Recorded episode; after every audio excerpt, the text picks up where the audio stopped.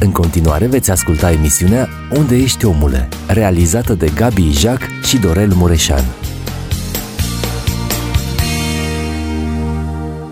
Dragii noștri care ne urmăriți, suntem din nou împreună la o emisiune Unde Ești Omule și um, suntem în studio cu fratele păstor Belciu Busuioc de la Prima Biserică Baptistă din Melbourne. Raul este la regie, ne ajută cu partea tehnică.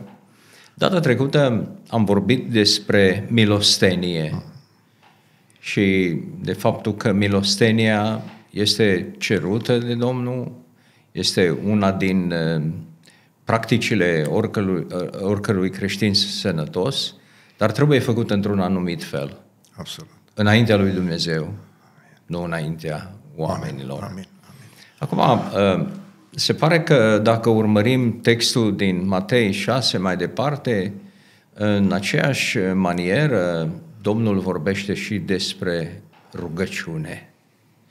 Și aș vrea să vă pun așa o întrebare. Credeți că rugăciunea a devenit deja, pentru mulți credincioși, o povoară, când ar trebui, de fapt, să fie o dorință arzătoare, O, o, care nu trebuie neapărat uh, uh, stimulată. Noi avem îndemn pentru rugăciune.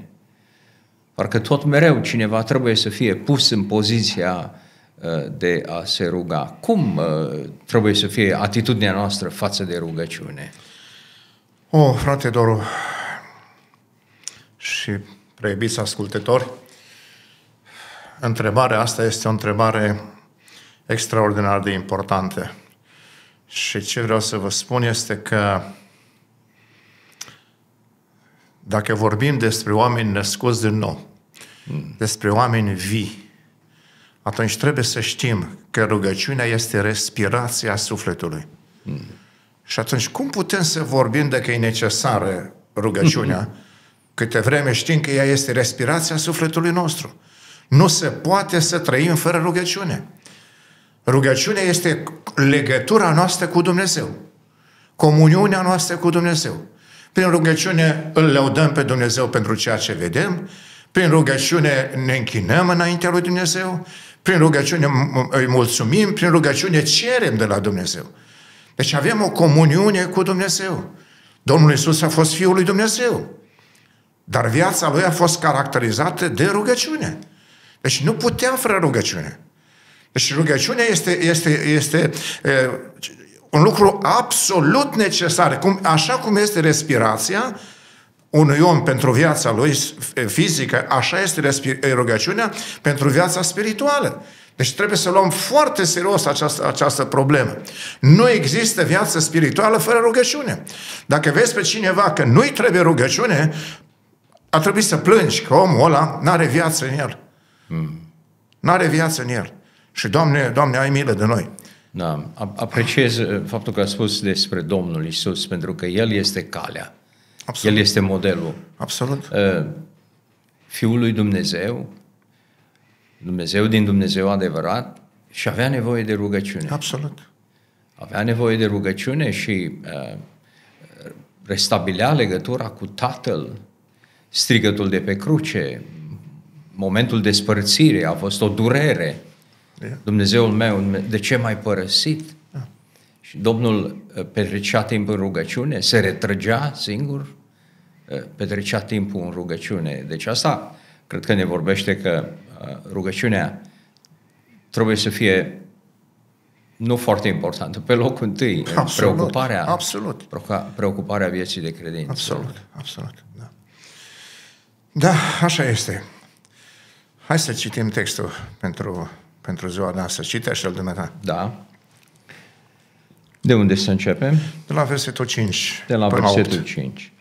Deci Matei șase. Da, Matei cinci. șase, da. Matei, da, șase, Matei șase, versetul cinci la opt. Începem da. de la cinci și mergem până la opt. Când vă rugați, să nu fiți ca și fățarnicii, cărora le place să se roage, stând în picioare în sinagogi și la colțurile ulițelor, pentru ca să fie văzuți de oameni. Adevărat vă spun că și-au luat răsplata. Ci tu când te rogi, intră în odăița ta, încuieți ușa și roagă-te tatălui tău care este în ascuns și tatăl tău care vede în ascuns îți va răsplăti. Când vă rugați, să nu bolborosiți aceleași vorbe ca păgânii, cărora li se pare că dacă spun o mulțime de vorbe, vor fi ascultați. Să nu vă asemănați cu ei, căci Tatăl vostru știe de ce aveți trebuință mai înainte ca să îi cereți voi. Amin. Amin, amin, amin, amin. Da, așa cum am spus, ne rugăm ca Dumnezeu să binecuvinteze aceste, această părtășie. Acest mesaj îl socotesc absolut, absolut necesar pentru viața noastră. Mărturisesc foarte sincer că astăzi așa o cercetare deosebită am avut din partea Domnului în timp ce mă gândeam la, la aceste lucruri. Pentru că e, e, e probleme de viață și moarte, hmm. viața noastră de rugăciune. Ce-am băgat de seama în viața mea personală, și cred că și voi aveți aceeași experiență, nu se luptă diavolul împotriva altor lucruri care le face creștinul, cât se luptă împotriva rugăciunii. Dacă încep să, să, să studiez, să pregătesc o predică, sunt lăsat liber. Dacă chiar încep, dacă, dacă citesc Biblia, și atunci mă lasă liber. Când, când vreau să mă rog, atunci intervin tot felul de probleme. Deci este ceva extraordinar, pentru că de ce? Rugăciunea este, este legătura noastră directă cu Dumnezeu. Este firul direct care îl avem cu Dumnezeu. Pe, prin, prin Domnul Iisus Hristos, pe calea cea nouă și cea vie care a fost deschisă prin, prin trupul său, prin moartea sa, avem intrare slobodă la Tatăl. Și diavolul se luptă împotriva acestui lucru. Păcatul este atât de pervers, atât de pervers, că el ar vrea să oprească rugăciunea cu orice chip. Hmm. Cu orice chip. Și atunci face orice ca să, ca să oprească. Și uh, mă gândeam astăzi și la faptul că uh, ar vrea diavolul, chiar acolo unde e legătura noastră intimă cu Dumnezeu, acolo să intervine. Venind, venind în, în, spre întâlnirea noastră, vorbeam cu un frate din România și la un moment dat s-a întrerupt. S-a întrerupt și n-am mai, n-am mai, n-am mai revenit, pentru că am, am intrat aici și n-am da. mai revenit să mai să refac legătura. Situație, da. Dar asta vrea diavolul, să ne întrerupă legătura noastră cu Dumnezeu, să întrerupă firul dintre noi, noi și Dumnezeu. Și se luptă împotriva, împotriva acestui lucru.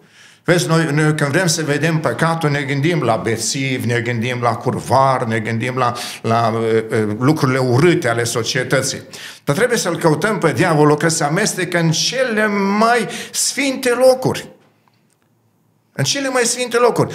Te-ai fi așteptat să se ducă la Domnul Iisus? S-a dus la Domnul Iisus când era în post și rugăciune. Atunci s-a dus. Atunci s-a dus să-l ispitească și știți ispitirea deschisă da. în Matei patru și în Luca patru. Deci atât este de pervers diavolul și să lupte împotriva acestui. De aceea cred că rugăciunea este foarte importantă. Eu vă rog și pe voi, rugați și pe cei care ne ascultă să se roage serios în privința asta. Doamne, ajută-ne să vedem și să înțelegem rug- valoarea rugăciunii. E foarte importantă. Da. Deci am... Cred că momentul ispitirii Domnului nostru Iisus Hristos, um, poate mulți ar fi spus, cum a avut acces acolo? Cum a avut acces acolo? Se pare că la fel poate să aibă acces și aproape de viața noastră și, cum spune cum Dumnezeu, să arunce săgeți da, arzătoare. arzătoare ca să întrerupă comuniunea noastră cu, cu Tatăl. Dacă a făcut-o cu Domnul Iisus, înseamnă că în același model are preocuparea de a întrerupe comunicarea noastră. Dacă, dacă reușește să o întrerupe, el a câștigat. Pentru că toată puterea noastră este în legătură cu Dumnezeu. Dacă legătura asta s-a întrerupt, da. Am avut harul în nouăsprezece nouăzeci, fiind în conducerea Uniunii Baptiste din România, să merg la Congresul Alianței Mondiale Baptiste care s-a ținut în Seul, în, în Coreea de Sud. Coreea de Sud, da. A, acolo, așa cum bine știți, este cea mai mare da. biserică. Da. Și m-am mirat de ceea ce am, de ceea ce am văzut acolo, de, de lucrarea așa. Ei, când am fost la lucrarea pe sesiuni la congres, am fost cu fratele Paul Negruț și la lucrarea de, la sesiunea de evangelizare. Și acolo profesori hemeriți, oameni cu, cu multe pregătire din America, au venit să predea lecții despre evangelizare. Dar când au văzut ei ce se întâmplă în Coreea, în, în a doua zi era un botez cu zece mii de suflete. Și când au văzut ei ce se întâmplă în Coreea și cum lucrează Duhul lui Dumnezeu, au spus, oameni buni, nouă ne rușine să venim să vă învățăm pe voi evangelizare? Spuneți-ne voi, pastorii din Coreea, cu cărui fapt îi se datorează succesul acestor evangelizări? Cărui fapt?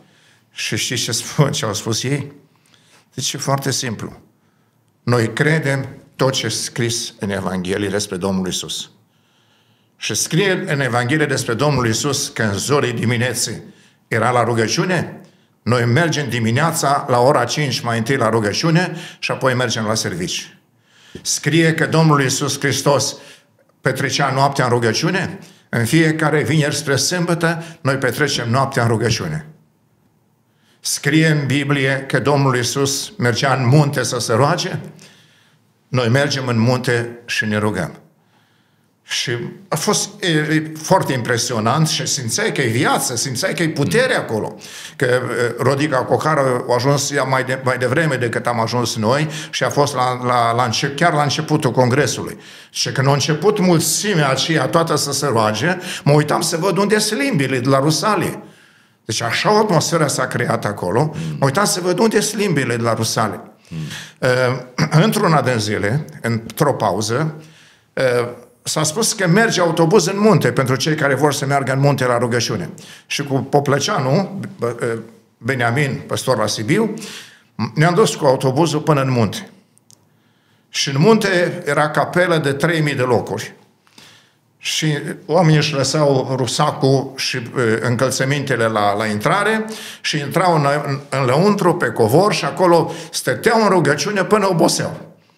Și apoi veneau și dacă se odihneau și iar mergeau și stăteau două, trei zile în post și rugăciune în munte. Anul următor, la Caransebeș, am avut, am avut un botez. La Caransebeș. Și e, s-a întâmplat, nu știu de unde a venit, un, un, un student la teologie din Coreea. Și l-am luat la evangelizare. Și l-am pus să predice. Cu atâta putere a predicat tânărul ăla, cu așa o putere, cu așa o viață, m-am mișcat. L-am dus la mine la masă și la masă i-am spus, am fost și eu în, în anii trecuți, am spus, nu știu cât erau, doi trei ani trecuți de atunci, am fost și eu în Coreea de Sud și am fost la muntele de rugăciune. La care? Păi zic, eu am crezut că este unul, nu. Avem patruzeci de munți de rugăciune. Oh. Da. Și cea mai putere, mare trezire spirituală și lucrarea cea mai frumoasă a fost lucrarea din Coreea de Sud. Da, și continuă. Și continuă, continuă. Dar acolo baza este rugăciunea. Rugăciunea. La rugăciune oamenii se sfințesc. Pentru că la rugăciune stai direct în fața lui Dumnezeu. Și te vezi cum te vede Dumnezeu. Și nu poți vorbi cu Dumnezeu dacă tu nu ești într-o stare bună.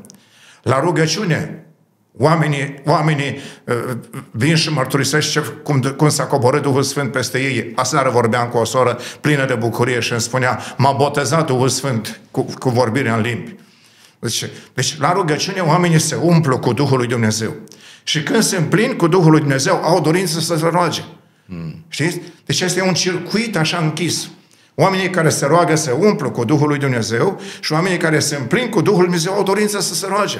Deci nu, deci nu știu, nu știu dacă cineva pune întrebarea de ce are valoare rugăciunea. Nu putem fără rugăciune. Da. Nu aș vrea să adaug la exemplu care l-ați dat. Am avut o experiență în Vietnam, în Da Nang, undeva mai spre centrul Vietnamului. Noi am fost misionari și ei erau localnici și am zis, mâine ne întâlnim pentru un timp de rugăciune. Pentru noi era foarte bine, ora zece. Uh-huh. Și ei a zis, da, foarte bine. Deci noi uh, deschidem la patru jumate, pentru că la ora cinci începe rugăciunea, la cinci, ora cinci dimineața. Și când am mers, toți oamenii care mergeau la, la servici, copiii care mergeau la școală, la școala începe foarte devreme la ei datorită căldurii, uh, era biserica plină, dar nu era un program, cineva să spune. Intrau, se puneau pe genunchi și se rugau. Și apoi la sfârșit se cânta o cântare și uh, toată lumea pleca la, la joburile lor. Și uh, am fost plăcut, impresionat și e ceva care, nu știu, nu, nu reușim, cred că, să implementăm uh, la, la noi. Da. Rugăciunea trebuie, trebuie să devină o necesitate. Mm. Dacă ea devine necesitate, atunci există rugăciune. Dacă nu, nu, nu simți necesară, te plictisești să te rogi. Dar când știi că e necesar, când ai un necaz, când ai o problemă, ai văzut cum, cum cazi pe genunchi mm. și cum te rogi și cum strigi și cum la un moment dat uiți și să mai rogi cu cuvinte, Dumnezeu. Deci, da. te, te, te, pentru că ai, ești într-o, într-o nevoie, ești într-o problemă specială. Ei, așa Ca, trebuie... Auzi legătura pierdută. Da, să... da. Ei, așa da. trebuie să fie, așa trebuie să fie viața de rugăciune a, a unui credincios. Ei, acum, text, pentru că timpul nostru se, da. se duce, vreau să spun că Domnul Iisus ne arată în textul acesta două metode, două metode de a ne ruga. Una falsă și una adevărată. Și poate că până la pauză, dacă poți că, în câteva, să spun ceva despre, despre da. metoda asta falsă de rugăciune. Hmm. Vezi, ce, ce vrea diavolul? Când vă rugați, să nu fiți ca fățarnicii, cărora le place să se roage stând în picioare în sinagogi și la colțurile uliților pentru ca să fie văzuți de oameni. Adevărat vă spun că și-a luat răsplata. Deci primul lucru care el ar vrea să, să-l facă este să... să Dacă nu ne poate opri să ne rugăm, dacă nu ne poate opri să ne rugăm, atunci să ne, să, rugăciunea noastră să nu ajungă unde trebuie. Și atunci să fie o rugăciune fățarnică. Să fie o rugăciune care, care o faci, o faci de ochii, de ochii oamenilor. Observați. Deci spuneam că tot capitolul șase și începutul capitolului șapte vorbește despre inima împărțită. Mm. Și vezi, ai vrea să te rogi lui Dumnezeu, dar ai vrea să știe și oamenii că tu te rogi. Ai vrea să vadă și oamenii. Și să, să ajungă oamenii să se convingă că tu ești un om al rugăciunii. Știți, așa m-am rușinat într-un an, nu mai știu câți ani sunt de atunci, când de ziua mea de întâi martie a venit fratele Daniel Ioraș și m-a oferit un, un om stând în rugăciune. O, o, o tabletă, o, da. o, o plăcuță pe care era un om zugră, pi, da. așa... Stând, o imagine, stând la, da. o imagine așa, stând la rugăciune. Și zice, știu că sunteți un om al rugăciunii și uite, vă ofer asta. Și a spus, Daniel, îmi pare rău, dar nu sunt. Nu sunt. Hmm. Știți? Nu sunt eu un om al rugăciunii. Dar, vezi, ne lăudăm cu rugăciunile noastre, ne rugăm așa, și atunci ajunge să, să impresionăm pe oameni și să le, cumva să-i facem să creadă că noi suntem oameni ai rugăciunii. Și este, este pericolul acesta că atunci când ne rugăm, cumva să facem să știe și alții că noi ne rugăm. Mm. Știi? Asta, asta este, este primul pericol. De aceea spune, nu vă fiți ca fățarnici, le, le place să se roage stând în picioare în sinagogi. Ei, dar până uneori, ca să-i vadă oamenii, nici nu mai au răbdare, să ajungă la sinagogi, la colțul uliților, cade în genunchi și se roagă să știe lumea că el merge la rugăciune. Știi? Mm. Și asta este, este un mare pericol când vrei să pozezi a om al rugăciunii. Și tre- trebuie să fim oameni ai rugăciunii, da. trebuie să fim, da. dar nu de, nu de ochii lumii. Nu de ochii lumii. Dar și apoi, rugăciunea publică are rolul ei. Da. Dar cel care se roagă public se roagă ca și cum nu l-ar vedea nimeni la un moment da, dat. Da, Chiar da, în adunare da, solicităm da, lucrul ăsta. Da, da. Deci despre ăștia spune că căutau locurile de întâi la sinagogă, da. îngenuncheau pe stradă, apoi este pericolul să faci rugăciuni frumoase ca să, să vadă lumea, băi, ce, ce, ce rugăciune face omul ăsta, extraordinar, ce, și, nu. sau rugăciunile noastre, și asta e un mare, mare, un mare pericol, când rugăciunile noastre nu sunt făcute către Dumnezeu. dar făcute pentru ceilalți. Pentru audiență. Am, pentru audiență. Pentru audiență. Am văzut oameni care predică în rugăciune. Mm. Știi? Deci, dacă ei n-au ocazia să meargă la amvon, atunci predică, predică în, în, în timpul rugăciunii. Știi? Mm. Și asta este un mare pericol. Mm. Da. Un alt e, pericol este acela că e, să credem că răspunsul depinde de cât de lungă este rugăciunea, mm. de cât de multe cuvinte spune sau... E, de un fel anume, de a ne ruga specific al nostru și de asta depinde rugăciunea. Astea sunt lucruri care diavolul vrea să... Că zice, când vă rugați să nu borborosiți aceleași vorbe ca păgânii, cărora le pare că dacă spun o mulțime de vorbe vor fi ascultați. Vor impresiona. Și, da. Nu. Timpul s-a dus și pe vremea de pauză. Da? Timpul s-a epuizat pentru prima perioadă. Vom reveni după o pauză muzicală.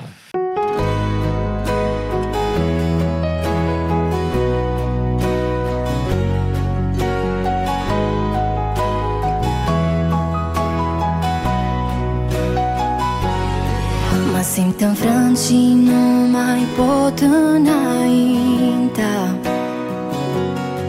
În fața mea stau mulți ce nu îi pot muta. Dar în slăbiciuni tu ești tare. Când nu mai pot lupta, îmi dai scăpare. Chiar de totul pare greu, nu sunt singur pe drum. Și atunci când n-am niciun răspuns, harul tău e îndeajuns. Voi lupta și nu voi sta ascuns, căci harul tău e îndeajuns. Vei duce totul la sfârșit, în planul tău desăvârșit.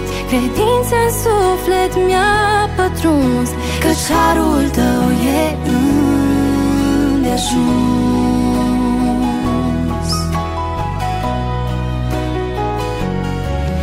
Și în ziua când îndoiala va veni, îmbrăcat cu puterea ta voi birui și voi trăi cu tine în orice zi. Doar iubirea ta mă va ocroti, iar de mă voi clătina. Tu vei fi, Doamne, sânca mea.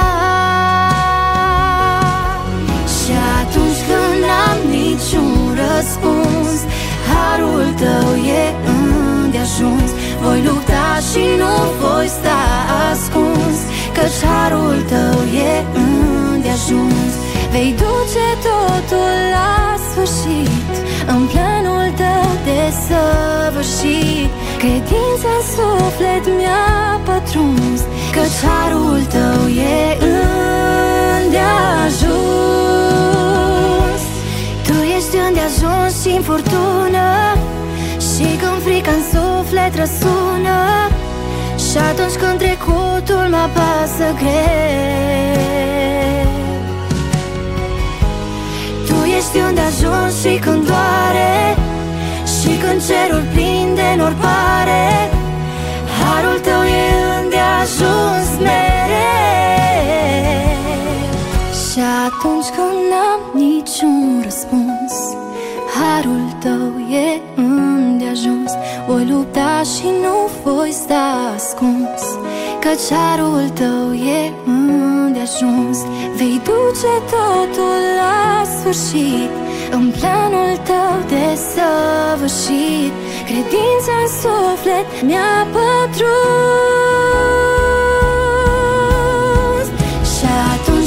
N-am niciun răspuns, harul tău e îndeajuns. Voi lupta și nu voi sta ascuns, căci harul tău e îndeajuns. Vei duce totul la sfârșit, în planul tău desăvârșit. Credința în suflet mi-a pătruns, căci harul tău e îndeajuns. Harul tău e îndeajuns.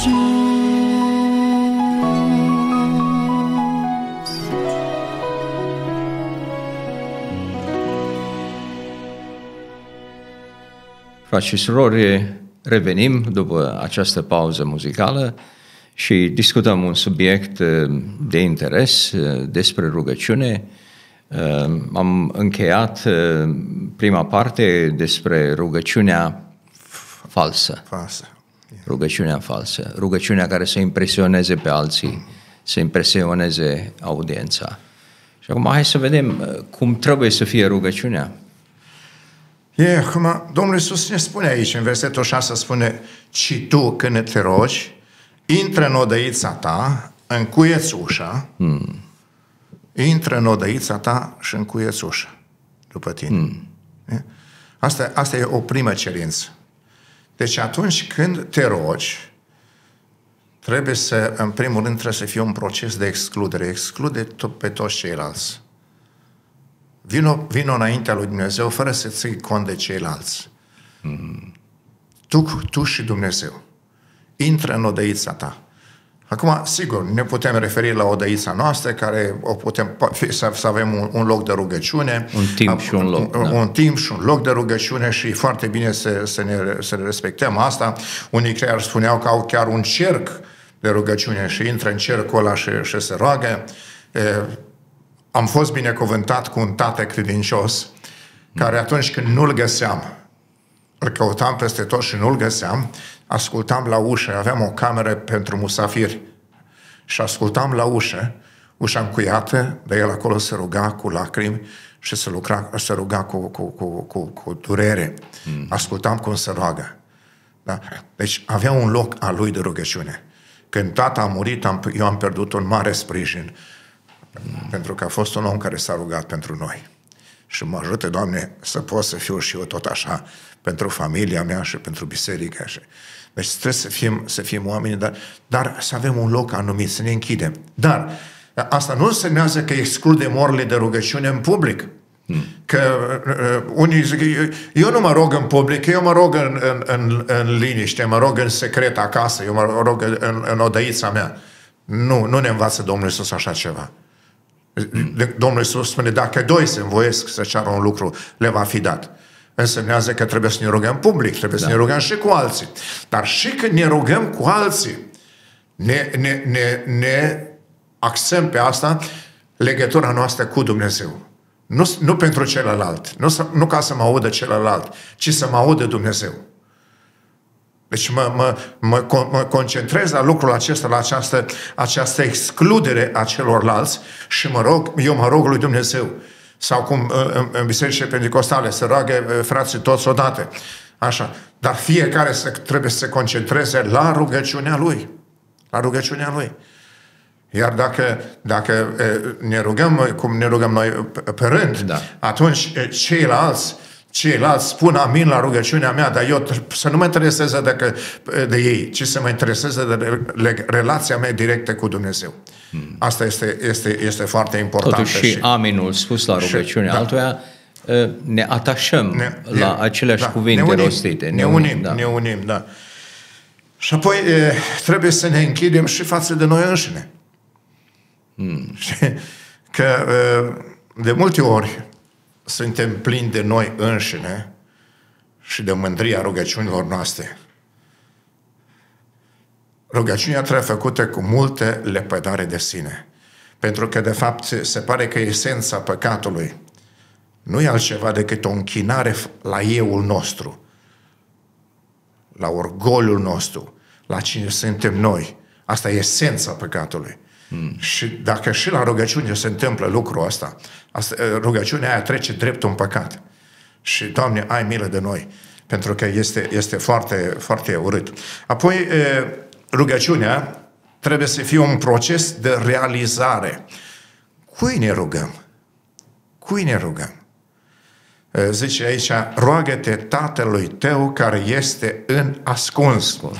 În primul rând, ne rugăm Tatălui. De fapt, introducerea asta care o face Domnul Iisus este introducerea la rugăciunea Tatăl nostru. Da. Și noi când ne rugăm, trebuie să știm că ne rugăm Tatălui, Tatălui nostru. Și Tatăl nostru este, este un Dumnezeu atotștiutor. Și eu când vin, la, când vin la rugăciune și am de-a face cu un Dumnezeu atotștiutor, Nu pot să vin cu o conștiință murdară. Nu pot să vin cu, cu, cu, cu păcate ascunse. Și dacă vin, trebuie să vin cu ele prima dată. Și să-i spun, te rog să mă ierți, tată. Uite, asta este. Asta, asta am făcut. Recunosc lucrul ăsta. Și mărturisim păcatul. Și cuvântul din, din limba greacă pentru, pentru a mărturisi este omologeo. Omologeo. Și de la, de la omologeo în limba română noi avem omologare. Omologare, adică ai făcut o diplomă în România și ai venit în Australia, trebuie să fie omologată după legile școlilor din da. Australia, după așa. Deci omologezi, te pui, pui de acord diploma pui de, de acord, acolo da. Cu cea de aici. Ei, mărturisirea păcatului nu e altceva decât ne punem de acord cu, cu ceea ce știe Dumnezeu. Mm. Și spun, Doamne, Tu știi asta, dar aștept să-ți spun eu. Tu aștept să-ți spun eu, dar Tu știi. Tu știi. Și nu, nu stai înaintea lui Dumnezeu să-i ceri ceva până când nu te, nu te pocăiești. Deci avem de-a face cu un Dumnezeu atotștiutor, care știe viața noastră și care știe și nevoile noastre. Deci vorbim cu, cu Tatăl nostru atotștiutor, Tatăl nostru atotiubitor. O, când, când știm asta, că avem un Dumnezeu care ne iubește mai mult decât credem noi, mai mult decât știm noi, atunci... De, de, rugăciunea devine, devine o, ceva dulce, devine, devine ceva frumos. Și apoi avem de-a face cu un Dumnezeu atotputernic, mm. care poate totul. Nimic nu este cu neputință la El și totul, și apoi totul este cu putință celui ce crede. Că avem de-a face cu un Dumnezeu care, care este atotputernic și milos și plin de bunătate. Plin de bunătate. Deci trebuie să conștientizăm lucrul ăsta, să realizăm că ne rugăm Tatălui. Da. Și apoi trebuie să, să știm că rugăciunea noastră trebuie să fie un, un proces de credință și încredere. Vine în conturaj să nu vă asemănați cu ei, că Tatăl vostru știe de ce aveți trebuință mai înainte ca să-i cereți voi. Trebuie să ai încredere. Hmm. Că Tatăl știe, știe de ce ai trebuință. Și dacă tu știi că El știe de ce, de ce ai trebuință, vii la El cu încredere. Vorbeam cu, cu, cu, cu familia unui frate bolnav astăzi, după masă, și uh, am spus, ne rugăm, ne rugăm, pentru că nădejdea noastră nu sunt doctorii și nu sunt medicamentele. Când Dumnezeu dă sănătate, se găsește și doctor, se găsește și medicament. Când Dumnezeu nu dă sănătate, nu există nici doctor, nici medicament. Nici Nimic nu lucrează. Da. Da. Nimic nu lucrează. Dar când avem de-a face cu un Dumnezeu care, care e atotputernic și care știe mai dinainte de nevoile care le avem noi, atunci trebuie să avem credință, da. Trebuie să avem încredere. Zice în Matei douăzeci și unu cu douăzeci și doi, tot ce veți cere cu credință, prin rugăciune veți primi. Veți primi. Am aici intervine problema asta că dacă, dacă suntem oameni călăuziți de Duhul lui Dumnezeu, călăuziți de Cuvântul lui Dumnezeu, sigur că nu vom cere lucruri care nu-s după voia lui Dumnezeu. Da, da. Că Domnul Iisus ne spune, dacă cereți ceva după voia, după voia lui Dumnezeu, veți primi. Da, da. Deci da, copiii da. Lui Dumnezeu cer lucruri care sunt potrivite cu Cuvântul lui Dumnezeu. Și pentru asta... Pentru asta trebuie să știm Cuvântul lui Dumnezeu. Trebuie să știm ce îi place lui Dumnezeu și ce nu îi place. Și un om, un om călăuzit de Duhul lui Dumnezeu, mă pregătesc pentru marța viitoare să vorbesc despre sabia Duhului, care este Cuvântul lui Dumnezeu. Cuvântul, da. Și când Duhul Sfânt folosește Cuvântul, atunci El îți spune, El îți spune exact ce se potrivește cu viața ta. Face o operație. Face o, face o operație. Da. Pătrunde la... Pătrunde adânc. Taie ce trebuie tăiat, dar în același timp și vindecă. Că zice că e cu două tăișuri. douăzeci Și taie și vindecă. El face rana și tot, hmm. El o leagă, El o vindecă. Deci și noi, noi știm lucrul ăsta și atunci când cerem cu credință, cerem lucruri care știm că-s după voia Lui. Pentru că ajunge să avem gândirea Lui, ajunge să gândim cum, cum gândește Dumnezeu. Și vom cere lucruri care, care Lui Dumnezeu îi plac și care... Da. Da. Cred că ați auzit expresia uh, spusă de cineva într-un context anume. Zice, când mă rog, atâta mă rog, până când încep să mă rog. Așa, da. Pentru că uh, avem uh, cuvintele astea spuse de Domnul, să nu bolborosiți aceleași cuvinte, să nu fie o poezie, așa, ci să fie o, un dialog, o, o, o discuție, o, a sta uh, de vorbă cu cineva care te ascultă, după care ai momentul ăla de uh, stai și aștepți să vină răspunsul. Nu? Deci trebuie să depășească uh, că avem formulele noastre, da, cu care începem, cum așa, avem expresii deja consacrate, dar uh, cred că învățătura Domnului nostru Iisus Hristos este rugăciunea trebuie să depășească momentul ăsta și să fie o discuție, o stare de, de vorbă, de, de părtășie cu Tatăl. A fost, a fost e, e, curios pentru mine să aflu că în, în unele traduceri din limba engleză zice, când Dumnezeu, vezi, avem, avem partea asta foarte frumoasă de rugăciune cu putere, care vindecă și care, care iartă păcatele, din Iacov, capitolul Iacov, cinci, așa, da, ungerea cu un de lemn și... Ei, dar aici ne dă exemplu pe Ilie.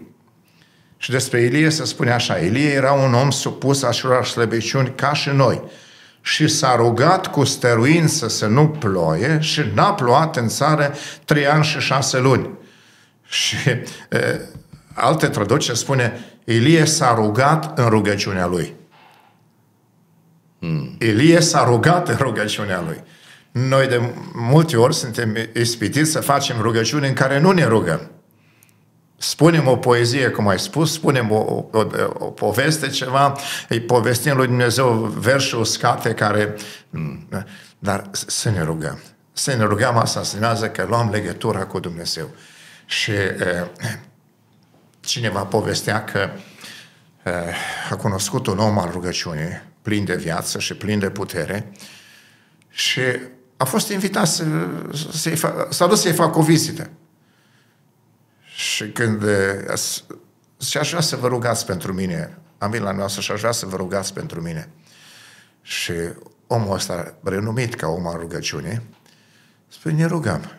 Și s-a pus pe genunchi și a spus, Tată. Și apoi o liniște și o pauză lungă. Dar respectivul spune, am simțit dintr-o dată că se face legătura cu cerul. Hmm. Și am, încep, am simțit că de aici încolo vorbește direct cu Dumnezeu. Știi? Soția, noi avem copii și avem nepoți și avem strănepoți. Domnul se binecuvântă. Amin, amin, mulțumesc și ai voștri. Și câteodată, când nepoții erau mai micuți, erau la noi, mai intervenea câte ceva și începeau să, să facă ce nu trebuie și atunci Iconia a luat telefonul și spune, Maria, Maria, uite, Debora, Debora nu-i, nu-i cu minte.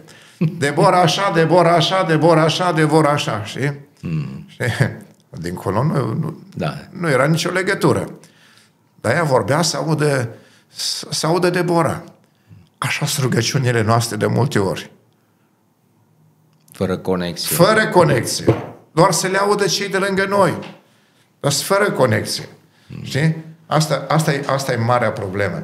Deci noi trebuie să realizăm că ne, ne rugăm lui Dumnezeu și zice, Tatăl vostru știe mai dinainte că voi aveți trebuință de ele și uh, vorbim despre, despre rugăciune.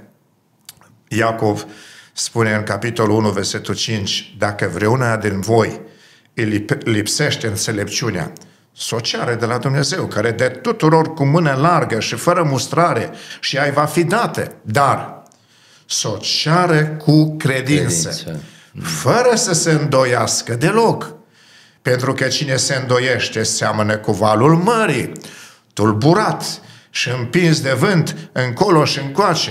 Un astfel de om să nu se aștepte să primească ceva de la Domnul. Deci rugăciunea trebuie să fie un proces de realizare. Realizezi cui te rogi, cu cine stai de vorbă, știi ce posibilități ai atunci când stai de vorbă cu el și după aceea să fie o, o, un proces de credință și dincolo de credință, de încredere. Te încrezi în ceea ce ai cerut de la Dumnezeu. Și Dumnezeu răspunde. Niciodată El nu, el nu ne lasă fără răspuns. Știe El cum, cum, cum, ce răspuns să ne dea și ce răspunsul care ne face bine. Pentru că de multe ori nu primim așa cum am vrea noi.